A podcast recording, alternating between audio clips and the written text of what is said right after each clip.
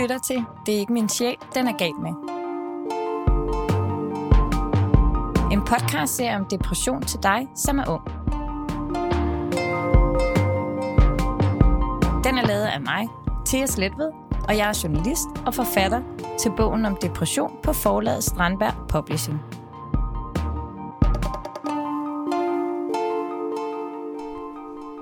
Natasja, som du skal møde her i dag, hun har haft en depression, og så har hun været indlagt på en psykiatrisk afdeling, fordi hun havde det så dårligt. Det er det, vi skal tale om i dag.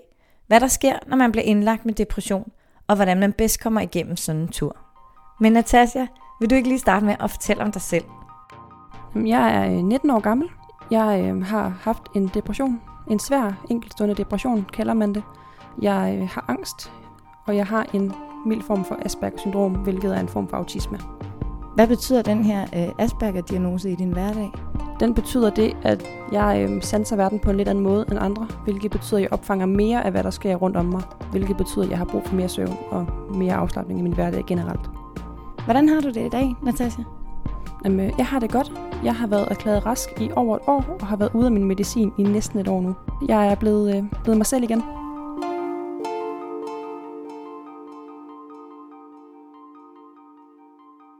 Det vi skal tale om i dag, det er jo, at øh, du har været indlagt, og det har du nogle erfaringer med, som du også rigtig gerne vil give videre. Men hvorfor var det, at, øh, at du blev indlagt? Jeg blev indlagt, fordi at øh, jeg har en svær depression, og jeg havde et angstanfald, som gjorde, at jeg blev til fare for mig selv. Da du øh, får det her angstanfald, så har du jo faktisk haft det øh, skidt i et stykke tid. Hvornår begynder du at have det dårligt? Jamen, jeg har haft det skidt i cirka to år på det her tidspunkt. Det begyndte i ottende klasse, øh, men det blev rigtig slemt, da jeg kommer tilbage fra efterskole, som jeg har gået på i niende klasse, og begynder på gymnasiet. Hvad sker der? Øh, jeg når til et sted, hvor jeg føler mig hjemløs. Mine forældre er blevet skilt, og hverken min mors nye hus er blevet hjem, eller min fars gamle hus heller ikke var hjem længere. Så jeg kommer til et sted, hvor jeg faktisk ikke har noget hjem. Jeg føler ikke, jeg har nogen venner. Jeg havde hørt til på efterskolen og fået nogle venner der, og dem havde jeg jo ikke mere. Kom op på gymnasiet i en klasse, hvor at jeg ikke, ikke følte, at jeg hørte til. Hvor jeg følte, at andre ikke havde lyst til at lære mig at kende, og hvor jeg ikke selv havde overskud til at gå ud og være opsøgende for at skabe nye venskaber. Så du følte dig ensom? Jeg følte mig meget ensom. Jeg følte ikke rigtig, at jeg havde nogen at snakke med.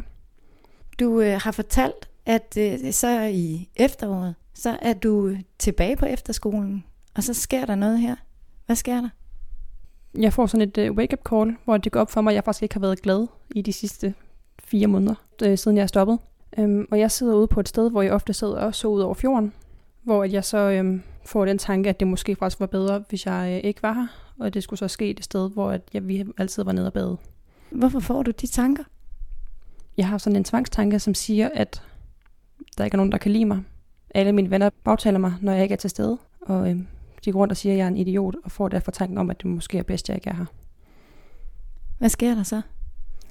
Øhm, jeg ringer til min far, fordi jeg følte ikke, at jeg kunne kontrollere det her. Men han øh, siger, at det skal nok gå, og det er nok ikke så slemt. Han bagatelliserer det. Og jeg overvejer så at ringe til livslinjen, men inden jeg når det, så kommer min veninde, og kan se, at jeg har det rigtig skidt, og holder øje med mig hele weekenden. Så hun sørger simpelthen for, at du ikke er alene? Jeg var overhovedet ikke alene den weekend. Øhm, Vi skulle til noget fest dagen efter, og der sætter hun så en anden veninde på til at holde øje med mig. Sådan så jeg ikke var alene på noget tidspunkt. Hvad betyder det for dig, at hun gør det? I dag kan jeg se, at det betød, at hun faktisk godt ville mig dengang. Og hun stadigvæk gerne vil mig i dag også. Ugen efter jeg kommer hjem fra den her gensynsweekend, får jeg det rigtig, rigtig, rigtig skidt. Jeg får et angstanfald, der var en tre timer, hvilket det er rigtig lang tid at have angst i. Så... Hvad sker der? Øhm, jeg føler ikke, at min krop tilhører mig. Jeg begynder at hyperventilere. Og hvis man gør det for længe, kan man besvime. Så det er derfor, at man prøver at få folk ud af angstanfald så hurtigt som muligt. Øhm, mit hoved det er et stort kaos. Jeg kan ikke rigtig holde fast på tanker. Jeg kan ikke rigtig holde fast på, hvad jeg vil og hvad jeg har brug for. Hvorfor tænker du sådan? Fordi at jeg har den her tanke i mit hoved, der siger, at der ikke er nogen, der kan lide mig i hele verden. Min mor hader mig. Min søster hader mig. Mine venner bagtaler mig og omtaler mig som en kæmpe idiot, når jeg ikke er der. Gjorde de det? Nej, det gjorde de ikke. Men øh, et depressionshoved kan forvrænge alting. Var der nogen, der hjalp dig der? Øhm, det gjorde min mor. Vi øh, tog op til vagtlægen, som øh, sendte mig op på psykiatrisk skadestue dagen efter. Og det var der, det først rigtig gik op for mig, hvor slemt det var. Hvordan går det op for dig?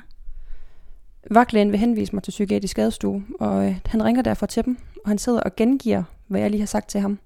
Men da jeg hører det fra en anden person, så lyder det ikke som mig. Han fortæller om den her tvangstanke med, at der ikke er nogen, der kan lide mig, med øh, min lyst til selvskade og min angstanfald, og det er ikke noget, jeg normalt har, og noget, noget jeg normalt gør.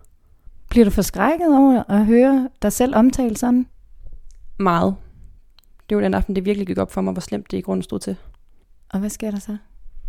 Øhm, vi tager op til psykiatrisk skadestue, mig og min mor. Snakker med en, en psykiater og en pædagog, som så siger, at jeg skal sygemelde mig.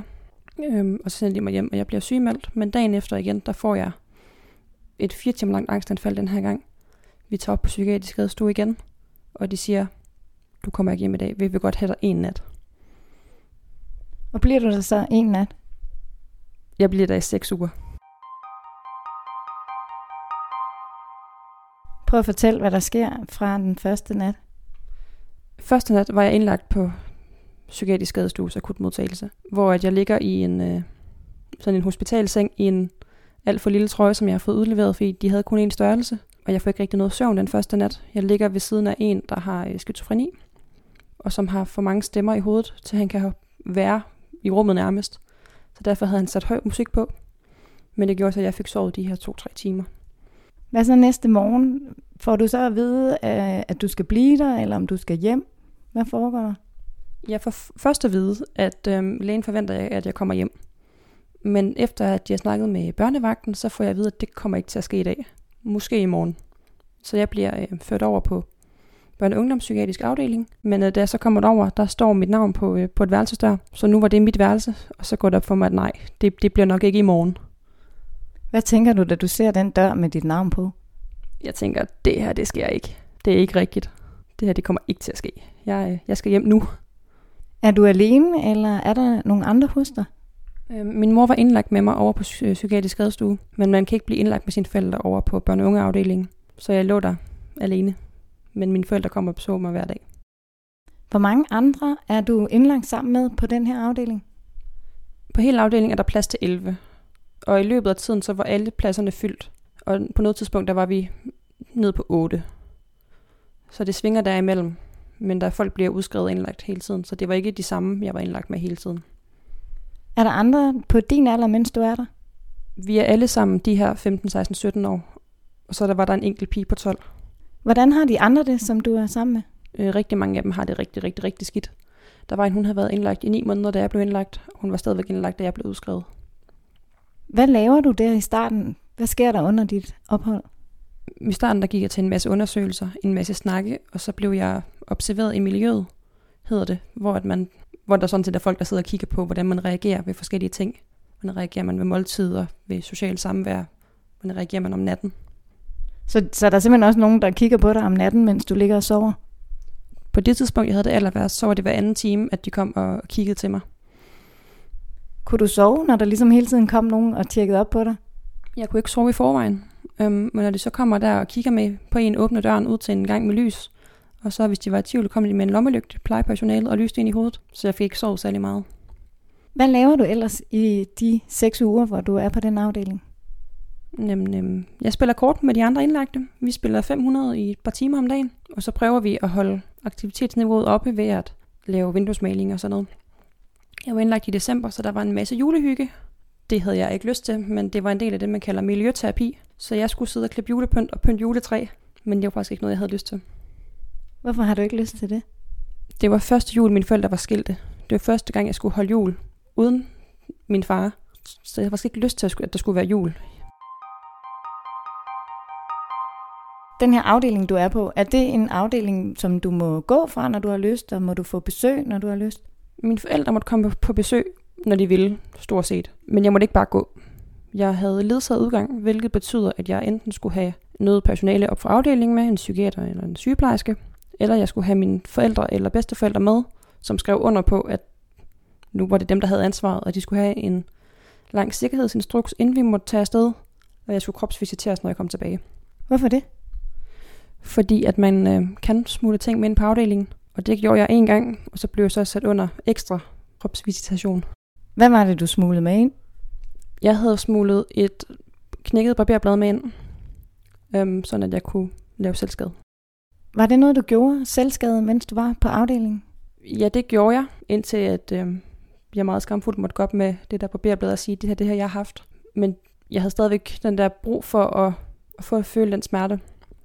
Så jeg får nogle elastikker, som jeg kan piske mod mit håndled, og jeg får nogle isterninger, jeg kan sidde og knude i mine hænder. Vi ved alle sammen, at når man rører en isterning, så går det ondt, når man gør det. Hjalp det dig så at gøre de her ting? Det hjalp mig på den måde, at jeg fik noget, jeg kunne kontrollere. Jeg fik en situation, jeg kunne kontrollere. Jeg kunne bestemme, hvornår det skulle gøre ondt, og jeg kunne bestemme, hvornår det skulle stoppe. Og jeg kunne få et sted, hvor at jeg kunne pege og sige, det er faktisk der, det gør ondt. Jeg kunne få noget håndgribeligt, fordi en depression, du kan ikke pege, hvor det gør ondt, og du kan ikke sige, hvad der er i vejen. Hvem hjælper dig, når du får det skidt op på afdelingen? Det gør personalet. Vi havde sådan et kontaktteam af forskellige ansatte, så jeg havde især en sygeplejerske, jeg var rigtig glad for, som, som hjalp mig rigtig meget. Hun satte sig ned på gulvet til mig. Jeg lå på gulvet. Jeg syntes ikke, jeg havde fortjent en seng.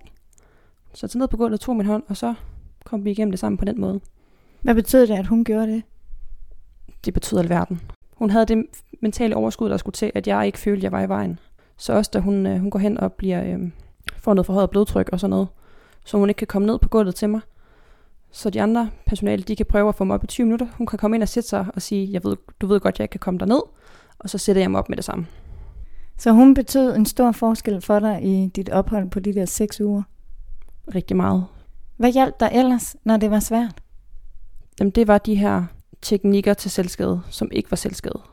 Elastikker og isterninger. Og øhm, en kugledyne prøvede jeg, og den blev jeg også rigtig glad for. En sådan tung dyne, man kan få ned over sig, så man kan mærke sin krop og komme ud af det her angstanfald. Fodbad, øhm, zoneterapi og sådan en massageseng, som det sygehus, jeg var indlagt på, de havde. Alle de her kropsting, øh, altså massage og kugledyne, så du kan mærke dig selv. Hvorfor, hvorfor skal du have dem? Når man får et angstanfald, så glemmer man i bund og grund sin krop, eller det gør jeg i hvert fald, og det har jeg hørt fra mange andre, de også gør. Så hvis man kan komme ned og få aktiveret det andet nervesystem, så kan man falde til ro på en nemmere måde. Hvad er det sværeste for dig i den tid, du er indlagt, Natasja? Det er, at jeg øh, gør min søster ked af det. Jeg så ikke min søster stort set i de der seks uger, fordi at hun ikke havde lyst til at komme med op, fordi det gjorde for ondt ikke at få mig med hjem igen. Så hun var rigtig ked af, at du var indlagt? Rigtig meget, fordi vi boede i forskellige kommuner. Jeg boede hos min mor, hun boede hos min far, så kunne hun ikke få hjælp derop til at håndtere, at jeg var indlagt. Så du følte, at, at du simpelthen gjorde hende rigtig ked af det, ved at du havde en depression også? Ja, og, og det ved jeg, jeg gjorde, men det var jo ikke med vilje, så hun har også sagt, at, at det var ikke noget, jeg kunne have gjort anderledes. Men, men jeg gjorde hende meget ked af det, og det havde jeg rigtig dårlig samvittighed over, da jeg lå derop. Og du savnede hende også? Jeg savnede hende rigtig meget. Øhm, de fleste mennesker, jeg så, de var enten syge eller voksne. Så jeg savnede, at der var nogen på min egen alder, som var normale, som ikke var indlagte og som ikke var patienter. Så der simpelthen var nogen, der kunne tale om noget af det, du interesserer dig for på din alder, og som ikke var den her syge verden, du pludselig var blevet en del af? Ja, som ikke, altså snak, der ikke var om problemer, og som ikke var om sygdom, og som ikke var om, hvad synes vi om personalet, og man fik lov til at snakke om normale ting. Nu har vi talt meget om de svære ting på afdelingen. Var der også nogle ting, som var godt for dig? Vi blev holdt i gang. Det betød, at hvis der ikke var dessert den dag fra, fra kantinen af, så var der lige en af personalet, der stak ned og hentede en pakke, pakke æg og en pakke mel. Så blev vi sat til at bage kage sammen. Jeg lærte at, at strikke, øh, strikke sådan rigtigt, og ikke kun at strikke ret, men også at strikke vrang og strikke strømper. Så vi lavede, vi lavede faktisk en masse ting, som også var positivt. Vi sidder og lavede øh, peberkagehus sammen, alle sammen. Øh, flettede julestjerner og lærte at flette store julestjerner. Vi, vi lavede ret mange sjove ting for at prøve, at det ikke bare var træls at skulle op om morgenen, men at vi også havde noget at se frem til. Det lyder som om, at personalet også havde en stor indflydelse på, at du fik det bedre, og at der var nogle gode oplevelser. Øh, rigtig meget. Det var jo dem, der holdt en i gang hver dag. Øh, den ene, hun øh, satte sig ned, når jeg skulle op om morgenen, fordi det kunne godt tage en tyve til tredive minutter at komme ud af sengen. Så satte hun sig ned og kiggede på mig, indtil jeg rejste mig op, og så blev man nok nødt til at gå ud af sengen på et tidspunkt. Og så sørgede de for, at vi kom, kom ud, og vi fik lavet noget. Fordi ellers er det jo nemt bare at sidde og tage fjernsyn hele dag. Men det får man ikke bedre af. Efter de her seks uger, så kommer du hjem igen. Er det fordi, du er blevet rask? Nej, det er fordi, jeg ikke længere er til far for mig selv. Jeg har været på medicin i tre uger, og er ikke længere til far for mig selv. Men jeg er ikke rask. Jeg er øh, lidt en zombie. I starten, når jeg var på det medicin, så kunne jeg ikke... Jeg havde ikke rigtig mine egne følelser. Jeg var ret ligeglad med det hele. Så jeg kommer hjem den enogtyvende december, og sidder hele julen med en, en kædedyne over mig, og kan faktisk ikke huske særlig meget fra, fra de måneder. Hvad laver du i den tid, hvor du er derhjemme? Så nu siger du, at du kan ikke huske så meget fra det, men, men hvad foregår der i, i din hverdag derhjemme? Jeg står op klokken otte, går ud af min seng, sætter mig ind i stuen og ser fjernsyn, går ind i seng igen klokken ni om aftenen og sover. Det var sådan set det, der skete. Så var vi ude og gå et par ture en gang imellem, mig og min mor. På et tidspunkt, så begynder du at få det meget bedre. Hvornår er det? Det sker i marts måned, efter jeg trapper yderligere op i min medicin. Så får jeg halvanden gang dosis mere, end hvad man normalt får på min alder, og så begynder det at hjælpe, og så får jeg det ret hurtigt meget bedre. Du har beskrevet særligt en episode, hvor det simpelthen går op for dig. Nu har du det godt igen. Kan du huske den? Øhm, det var til en lokal koncert i den by, jeg bor i, hvor at Rasmus Seebach han skulle spille. Og hans album var lige blevet udgivet, da jeg var indlagt der et halvt år forinden. Øhm, så da jeg står ned til koncerten, og de sange begynder at blive spillet, går det op for mig, at nu, nu er jeg faktisk rask. Jeg var stadig på medicin på det tidspunkt. Jeg var faktisk i gang med min udtrapning på det tidspunkt. Men nu var jeg, jeg rask, fordi at der havde jeg ikke stået for et halvt år eller et år siden. Du siger, at der havde du ikke kunne stå for et halvt år siden. Men hvad er det ved at høre Rasmus Seebach synge? Hvad er det, det gør ved dig? Jamen, det gjorde det, at jeg fik de her flashbacks til, da jeg lå nede på afdelingen. Lå på gulvet og kun kunne høre det, de sange. At nu stod jeg her ude blandt andre mennesker med et smil på læben. Hvem var du til koncerten med? Jeg var afsted sammen med min far og min lillesøster. Mig og min lillesøster, vi har længe gået og haft sådan ting med Rasmus Seebach sange sammen. Vores sang, kalder vi den, det er øh, Du er det dejligste, jeg har. Det er to år siden, at du stod med din far og din lillesøster til den her koncert. Og for cirka to år siden, der startede du på den her særlige øh, uddannelse, hvor der er øh, flere, der er sårbare, psykisk sårbare, ligesom dig, hvor I får noget ekstra plads og noget ekstra tid. Prøv at fortælle om, hvordan at du har det i dag. Jeg lever stort set som en normal tredje G'er vil gøre. Jeg øh, går i skole, laver mine afleveringer, men har på grund af de her ekstra tid, det her ekstra år, jeg får på min uddannelse, også tid til at være social, også tid til at ses med mine venner og have ting uden for skolen. Hvad betyder det for dig, at det her det er et sted, der er indrettet mere efter, at, at du kan være her? Jamen, det betyder jo alt. Lige da jeg var blevet rask, overvejede jeg, om jeg skulle tage, tage længere væk for at få den uddannelse, jeg egentlig gerne ville have, eller jeg skulle tage den i byen, der var der, hvor der var plads. Og det havde jeg en meget lang diskussion med mig selv og min mor om, hvor det endte med, at vi kom frem til, at hvis jeg skulle tage den uddannelse, jeg godt ville have, som er en H T X, så ville det være for meget undervisning til, at jeg både kunne håndtere det og være på medicin samtidig. Så det blev den her uddannelse, hvor der er mere tid og mere plads. Så i dag, der er du fri for din depression. Hvad med din angst? Den øh, er jeg ikke fri fra, og jeg kommer formentlig aldrig af med den. Øhm, den kommer især i perioder, hvor jeg er meget stresset. Det betyder eksamensperioder, jul, sådan nogle ting. Øhm, men jeg har lært at håndtere den, og jeg har ikke længere de her lange angstanfald på flere timer. Nu er de måske en time. Hvad gør du? Jeg har nogle forskellige medicin, jeg kan bruge, hvis de er rigtig slemme. Og så har jeg nogle redskaber, som er sådan nogle, nogle helt fysiske små genstande, jeg kan sidde og pille ved, som hjælper mig til at finde fokus et andet sted. Udover det, så har jeg en app, som hjælper mig med at trække vejret, når jeg har det her angstanfald. Er du bange for at få en depression igen? Jeg ved, at der er større sandsynlighed for det, hvis man har haft det. Men jeg er ikke bange for at få den. Jeg ved, hvad jeg skal holde øje med. Og jeg ved, at hvis jeg får en, så bliver den formentlig ikke lige så slem, som den her den har været. Hvad skal du holde øje med? Jeg skal holde øje med, om jeg får min søvn. Det er, det er meget banalt. Men hvis jeg ikke får sovet, så har jeg ikke det overskud til at arbejde konstruktivt med det, jeg har inde i mit hoved. Jeg kæmper stadigvæk med dårlig selvtillid.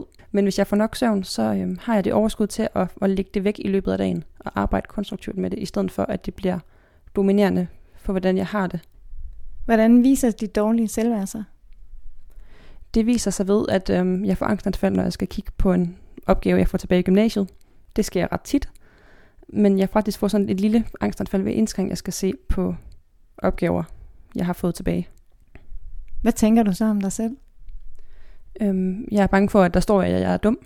Jeg ved godt, det skriver en lærer ikke i en aflevering. Men, men der sidder sådan en, en lille stemme, som siger, hvad nu hvis, at læreren gør det den her gang? Natasja, har du nogensinde fået dårlige karakterer? Nej, men jeg har fået videre en lærer, mens jeg havde en depression, at jeg var underbegavet. Det fandt vi så ud af bagefter, at det var jeg ikke. Jeg ligger i den højere ende af I Q-skalaen. Hvordan havde du det med det? Jeg havde det rigtig, rigtig, rigtig skidt. Øhm, det var sådan en, øh, det var en socialrådgiver, der havde ringet til min gamle folkeskole. Og så var det min gamle folkeskolelærer, der havde, havde udtalt det. Så det stod i min journal. Så det kunne jeg gå ind og læse, og det gjorde jeg. Det var, det var en af de rigtig hårde aftener. Natasja, inde på dit værelse, der hænger der nogle forskellige ting, som du har med fra din efterskole. Hvad er det? Øhm, det der hænger to skilte, som jeg har fået i fødselsdagsgave, mens jeg gik på efterskole. Det ene har jeg fået af en af mine bedste veninder, hvor der står, hvor, hvor dejlig jeg er. Og det andet, det her øhm, hende, der reddede mit liv. Hun lavede et skilt, hvor der stod, du kan godt. Hun har selv malet det, sådan en stjernehimmel, hvor det står på. Fordi at hun mener, at jeg godt kan, når jeg ikke selv tror, jeg kan. Jamen, fordi du har fortalt, at, at det her, jeg kan ikke, det var nærmest blevet dit motto på et tidspunkt. Sådan var det i alt, hvad jeg gjorde. Jeg kan ikke, jeg kan ikke. Hvad er dit motto i dag? Jeg kan godt nogle gange. Natasja, du siger, at, at du tænker, at det kan godt være, at du får en depression igen, øh, hvis du løber ind i et eller andet, hvor, hvor livet gør lidt ondt. Er du bange for at blive indlagt igen? Nej, det er jeg ikke. Øhm, jeg tror ikke på, at jeg bliver indlagt igen, fordi man skal have det rigtig, rigtig, rigtig skidt. Og jeg tror på, at jeg kan nå at fange den, inden jeg kommer derud igen. Udover din søvn, er der så sådan nogle særlige ting, du holder øje med? Mit, mit energiniveau og øhm, hvor meget jeg får spist. Jeg er normalt rigtig glad for at lave mad, rigtig glad for at, at hygge om mad. Men da jeg havde min depression, så tabte jeg mig et kilo om ugen i december. Så det er simpelthen, hvis du ændrer ved nogle af de her ting, som egentlig er noget, du er glad for. Hvis, hvis du begynder ikke at være glad for det, så skal du lige holde øje. Ja, hvis jeg mister lysten til det, jeg før gjorde mig glad, så ved jeg, så sådan ved at være slem. Natasja, hvad tænker du, nu hvor du har været igennem at være indlagt på en psykiatrisk afdeling? Hvad tænker du, andre vil kunne bruge af nogen, fra nogle af dine erfaringer? Husk at sige fra, hvis der er noget, der ikke er, som det skal være oppe på afdelingen. Man må godt sige, at jeg faktisk ikke kan lide den her kontaktpersons måde at håndtere tingene på, må jeg få en anden. Fordi vi er mennesker. Nogle mennesker passer bedre sammen end andre. Og heldigvis for det, at vi alle sammen er forskellige. Så man må godt have en favorit, man spørger efter. Og så øh, husk at få besøg. Sørg for, at dine forældre kommer. Det er jo noget, der hjalp mig rigtig meget. Jeg ved, dem jeg var indlagt med, deres forældre kom ikke så tit. Og det havde de det rigtig skidt over, deres forældre ikke. De kunne komme to timer hver uge i alt, sådan en lørdag formiddag. Hvad kan ellers være en god idé, hvis man bliver indlagt? Prøv at holde noget kontakt med dem derhjemme. Hvis du har det mindste overskud. Nogle af venner der derhjemmefra, prøv at, at skrive en sms med dem. Det behøver ikke være det store. Jeg havde en af mine veninder, hun øh, kørte op og besøgte mig. Fordi det hjælper ret meget, at man ikke altid har omgivet alt det her sygdom, alt det her dårligdom, som, som er på sådan et sted. Dørene er låst. Vi kunne ikke, det var ikke altid, vi bare kunne gå på toilet, fordi dørene var låst udefra til toiletterne, så de vidste, hvem der gik derind. Så man skulle simpelthen bede om, om en til at følge en på toilettet, når man skulle det? I øh, nogle perioder, ja. Og så stod de så og holdt øje med, at man ikke brugte for lang tid. Fordi det kunne godt betyde, at man sad og lavede noget andet. At man øh, sad og lavede selvskade eller noget lignende. Hvad betyder det, at, udover at for eksempel få besøg, hvad betyder det, at man skal huske det der med at holde fast i, i dem hjemmefra? Du skal ud igen på et tidspunkt for afdelingen. Og så er det svært, hvis du ikke har noget at komme tilbage på, eller til nogen at komme tilbage til. Da jeg var indlagt, der fik vi at vide, at vi faktisk helst ikke måtte snakke sammen med hinanden, efter vi var blevet udskrevet. Fordi det var vigtigere, at vi snakkede med dem derhjemme, dem vi kendte fra før, sådan så vi gerne kunne komme tilbage til vores eget liv igen. Hvad sagde dine venner til, da du blev syg og blev indlagt? Jeg fortalte det faktisk ikke til særlig mange før bagefter. Mest alt fordi, at jeg troede faktisk ikke selv, det var så slemt i starten. Jeg har først fortalt det til rigtig mange af dem bagefter, og det er først her, inden for de sidste par måneder, at alle mine venner har fået at vide, at jeg har været igennem det her. Hvad har de sagt til det? De har været utrolig støttende. Jeg var rigtig bange, da jeg gik ud med det. Jeg skrev et Facebook-opslag, hvor jeg sagde, det her det er det, jeg har været igennem. Det er, det er min historie. Jeg var rigtig bange for, at jeg ville få mange negative kommentarer, men jeg har kun fået positive kommentarer, og der er folk fra min efterskole, jeg ikke snakkede så meget med, som har taget kontakt og sagt, at de synes, jeg er sej. Nu skal du jo faktisk øh, ikke bare fortælle dine venner om det, du skal til at fortælle rigtig mange mennesker om dine erfaringer med depression. Ja, jeg er blevet en af os ambassadør. Det er en forening, der kæmper mod tvivl, tavshed og tabu omkring psykisk sygdom. Så jeg skal til at ud og holde oplæg og ud på festivaler og fortælle om, om hvad det vil sige at leve med psykisk sygdom. Hvad tænker du om det? Jeg tænker, det bliver spændende. Jeg håber lidt, der er nogen, der kan bruge det, jeg siger til noget. Sådan, at de kan få de erfaringer, jeg har gjort mig, uden de selv skal kæmpe for at få dem. Synes du, at du har skulle kæmpe for at, at få noget at vide om depression, eller om andres erfaringer om depression? Da jeg havde en depression, så troede jeg, at jeg var den eneste, der havde det sådan. Jeg kunne godt se, at der var nogen på afdelingen, der havde det på samme måde, men det var også det. Jeg synes, man taler for lidt om, hvad det vil sige at have en depression. Fordi det er sådan noget, ej, det snakker vi ikke helt om. Det, det går vi selv med. Og det, det synes jeg er forkert, fordi det hjælper fra, at de skal få at vide, at der er andre, der har haft det sådan, og de er kommet ud igen på den anden side. Hvorfor hjælper det? I en periode, hvor man allerede føler sig alene, og føler sig lidt forladt, og føler sig ensom. Hvis man så føler, at man er den eneste i verden, der har det på den her måde, så bygger det ovenpå, så man får det endnu dårligere af det. I stedet for, hvis, hvis man kan se, at der er faktisk nogen, som får det godt igen, så får man den der lille smule håb. Fordi når man ligger og har en depression, du tror ikke på, at du kan få det bedre. Men hvis du gang på gang ser folk og hører om folk, som får det bedre, så giver det et lille nyk opad. Kunne det have hjulpet dig, tror du? Rigtig meget. Jeg så meget op til en, som havde været indlagt i meget lang tid, og som blev udskrevet lidt før mig. Jeg så meget op til, hvordan hun vendte tilbage til livet, og, og hvordan hun havde oplevet tingene. Hvad ville du gerne have vidst om depression? Jeg vil gerne have vidst, at man kommer over det igen. Jeg vil gerne have vidst, hvor hårdt det er at kæmpe selv, men hvor meget nemmere det er at kæmpe, når man er sammen med andre. Hvem har hjulpet dig med at kæmpe? Det er helt klart min mor. Hun har været ved min side hele vejen igennem, og hun har sagt lige fra dag et af, at hun kan ikke kæmpe kampen for mig, men hun vil gerne kæmpe den med mig. Hvordan har hun gjort det? Hun var hjemme det halve år, hvor jeg gik sygemeldt. Hun kom hver dag, jeg var indlagt. Hun har sørget for, at jeg kom i noget terapi, for at få vendt om på de tanker, der gjorde, at jeg fik depressionen. Hvad har gjort den største forskel for dig i forhold til at blive rask? Det har helt klart været det terapiforløb, jeg kom ind i. Øhm, hvor jeg fik, fik vendt mine tanker til det positive, i stedet for det negative. Hvordan gør du det? I stedet for at gå og være sur på andre, så prøver jeg at tilgive dem for min egen skyld, men ikke for deres. Fordi at jeg er bedre værd, end at gå og bruge min energi på at være sur på dem. Og så være ligeglad med, hvad andre tænker, er en, en af de meget store ting. Det synes jeg kan være svært. Hvad gør du for at kunne, at kunne være ligeglad? Det er rigtig svært, men det er at sige, at det, det er sådan, de opfører sig, det de, de, det de synes, og det gør ikke mig til dårligere mennesker, det gør ikke dem til et dårligere menneske, men at vi er på to forskellige niveauer, har to forskellige tilgange til tingene. Hvad gør du for at blive ved med at have det godt? Jeg holder mig aktiv. Jeg prøver at se så mange af mine venner, så tit jeg kan. Jeg prøver at komme ud i naturen, fordi det er noget, noget af det, der kan hjælpe mig rigtig meget. Og så igen min, min søvn. Natasja, når du tænker på din fremtid, hvad tænker du så? Nemlig, jeg tænker, at jeg gerne skulle blive student til sommer. Og så vil jeg søge ind på universitetet herefter øh, næste år, så jeg kan blive kemiingeniør. Og så håber jeg på at få udgivet en bog og håber på, at jeg kan blive ved med at lave det her en af os ambassadørskab, komme ud og holde nogle oplæg. At jeg på en eller anden måde kan få alle tre ting til at gå op i en højere enhed. Natasja, du har fortalt om her i dag, hvor meget de betyder, de mennesker, der arbejder sådan et sted, som du har været indlagt. Her til sidst, har du et godt råd til dem, der kan gøre det nemmere for sådan en som dig at være indlagt? Mød os, hvor vi er. Jeg fik tegnet det, der hedder den kognitive demand, rigtig, rigtig, rigtig mange gange. Men det var, det var sjældent det, jeg havde brug for, når jeg havde det rigtig skidt. Det var mere det der med at have en hånd at holde i. Og for at vide, at der er også andre, der har det sådan. Så man kan komme med alle sine modeller og sådan noget, men hvis man ikke er i stand til at modtage det, så hjælper det lige meget. Prøv lige at forklare om den her kognitive diamant.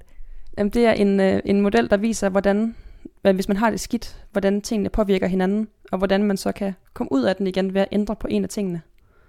Men den her hånd at holde i, den kom jo netop også fra, fra nogle af sygeplejerskerne, han fortalte. Ja, øhm, det var noget af det, det bedste, de overhovedet kunne gøre. Fordi det er nogle gange lige det, man har brug for. Det kan tage toppen af det værste angstanfald, så man kan komme ned igen, sådan så man kan, kan arbejde konstruktivt. Fordi når du har et angstanfald, og du bare sidder og hyperventilerer, og kroppen ikke reagerer. Jeg har prøvet at have angstanfald, der var så slemt, at jeg ikke kunne bevæge mig. At jeg faktisk endte med at ligge ude på toiletgulvet, og ikke kunne komme op og stå. Og jeg, nem, og jeg blev slæbt tilbage på mit værelse af to, øh, to sygeplejersker. Og det her med at holde hånd, det er også noget, din mor gør? Det gør hun, og hun gør det meget. Det var, øh, det, det er næsten noget af det, det, der har virket bedst, det er det, at man har en hånd at holde i.